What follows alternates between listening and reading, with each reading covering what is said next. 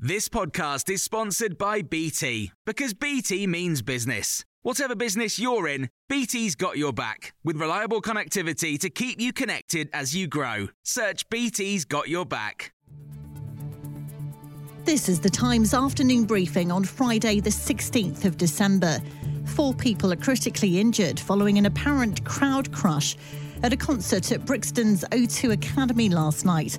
The emergency services were called to the South London venue at 9:30, where singer Asake had been performing.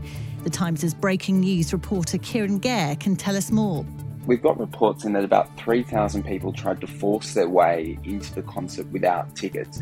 Now, the concert was by the Nigerian singer Asake. About halfway through the concert, we've got video of him telling the audience that they've been forced to close the concert down.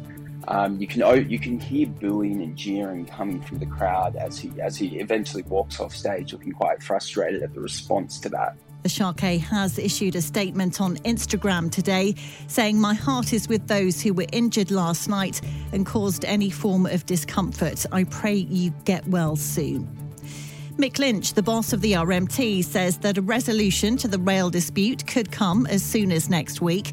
More than 40,000 members have walked out this morning at the start of the second round of 48 hour strikes this week. Just one in five services are expected to run today. Meanwhile, the former Conservative Party chairman, Sir Jake Berry, has reiterated his call for the government to negotiate on pay with the nursing union to avert further strikes. He's told Times Radio, you only get these things sorted out by talking. I don't regard it as controversial to say, I mean, I know others may, to say, let's just try and be realistic about this. I mean, what, what, what, there is no do nothing option except continued strikes. And I just think the cancellation of probably literally hundreds of thousands of non urgent appointments yesterday has huge repercussions for an already overstretched health service. Heavy snow is disrupting travel in central Scotland, where an amber weather warning is in force. Many other parts of the country are covered by yellow warnings for snow and ice, including Shetland, where engineers are working to reconnect about 1,700 properties which have been without power since Monday. Alex Armitage is a local councillor there and has told us everyone's pulling together. We've got a very strong network of community halls around the rural parts of Shetland, and um, they've been opening up, um, acting as warm spaces so that you know everyone can get warm, get fed, and, and have some have some um, company as well. Meanwhile, a crime writer who lost a laptop containing the draft of her next novel in a blizzard in Shetland says it has been found. Ann Cleeves appealed for help after losing the computer on Monday and says a woman she describes as sharp eyed found it in the snow. The author's books have been adapted into the TV series Shetland. And academics are warning that using pesticides and farming insects for food could cause mass suffering because many species of bugs can feel pain. Researchers at Queen Mary University of London and the London School of Economics analysed 300 scientific papers and say evidence that insects feel pain is accumulating. They suggest that animal welfare laws be extended to ensure that farming, killing, or experimenting on insects must be humane.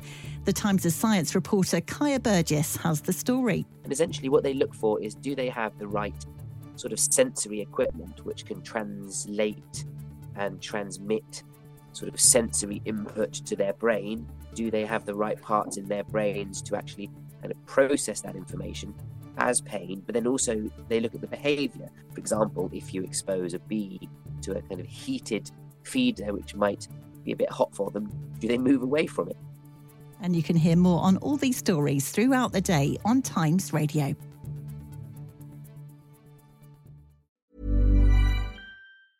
A lot can happen in three years, like a chatbot may be your new best friend. But what won't change? Needing health insurance. United Healthcare Tri Term Medical Plans, underwritten by Golden Rule Insurance Company, offer flexible, budget friendly coverage that lasts nearly three years in some states. Learn more at uh1.com. Even when we're on a budget, we still deserve nice things. Quince is a place to scoop up stunning high end goods for 50 to 80% less than similar brands.